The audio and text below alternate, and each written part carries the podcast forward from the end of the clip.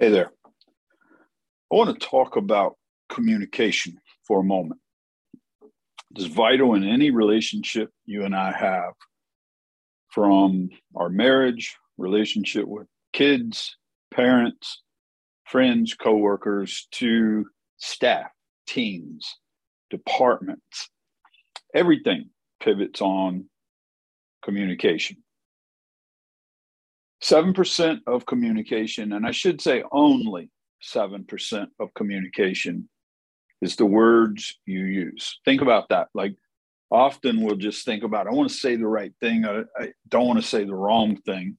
And I get it. Like, you certainly shouldn't ignore the words you use or don't use, because words can trigger people. It's important.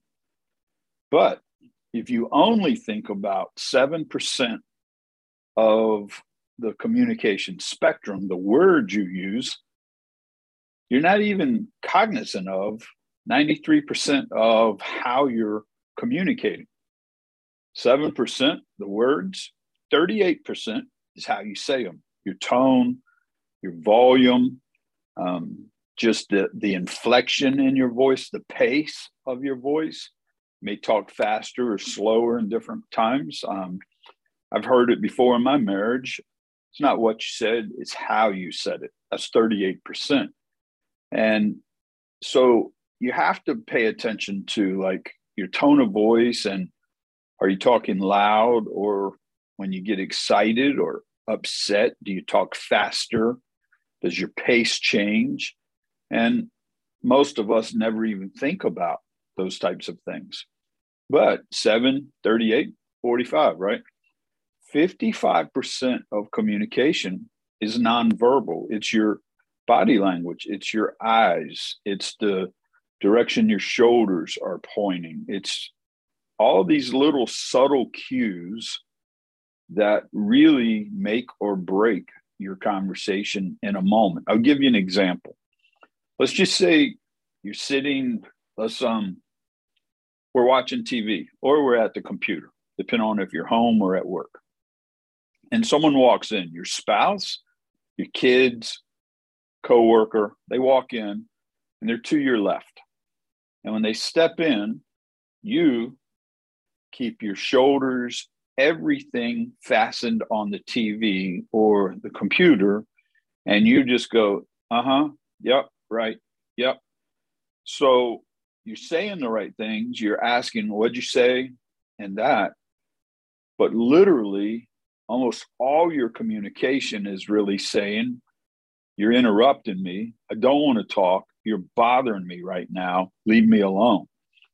And so it'd be completely different if any of those same people walked in and instead you turn from the TV or the computer. You not only look with your head, but you turn your shoulders to point toward them. Now you're making a much different connection with them than you were a moment ago. May not change what you said, but you're changing what your body language is saying. You're going to change what they feel when they walk away. They're going to feel connected and heard.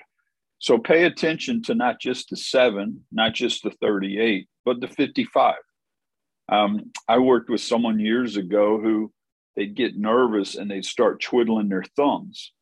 And they were the president of a company. And I told them, I said, when you get in contract or tough negotiations, put your hands under the table.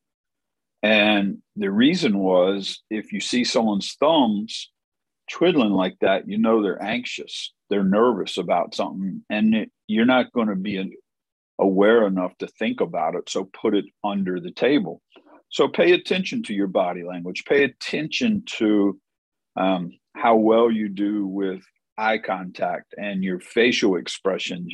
You may scowl, you may lift your eyebrows, you may look at someone with this look on your face like you're the biggest idiot on the planet right now, or not. You may, when you're talking to somebody, look past them. You may look at your phone, you may look at your watch.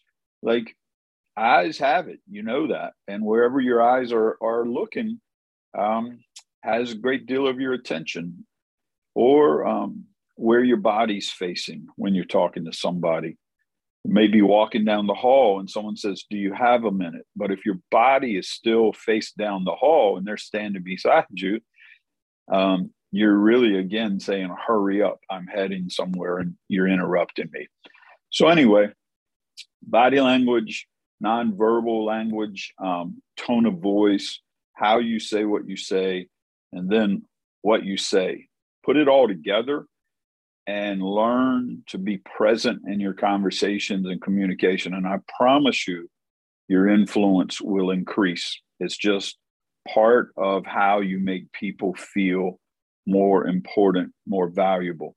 Start at home with your spouse, with your kids, grow it to your friends, your coworkers, your teams, your employees, and so forth, and watch what happens. Your influence will go up.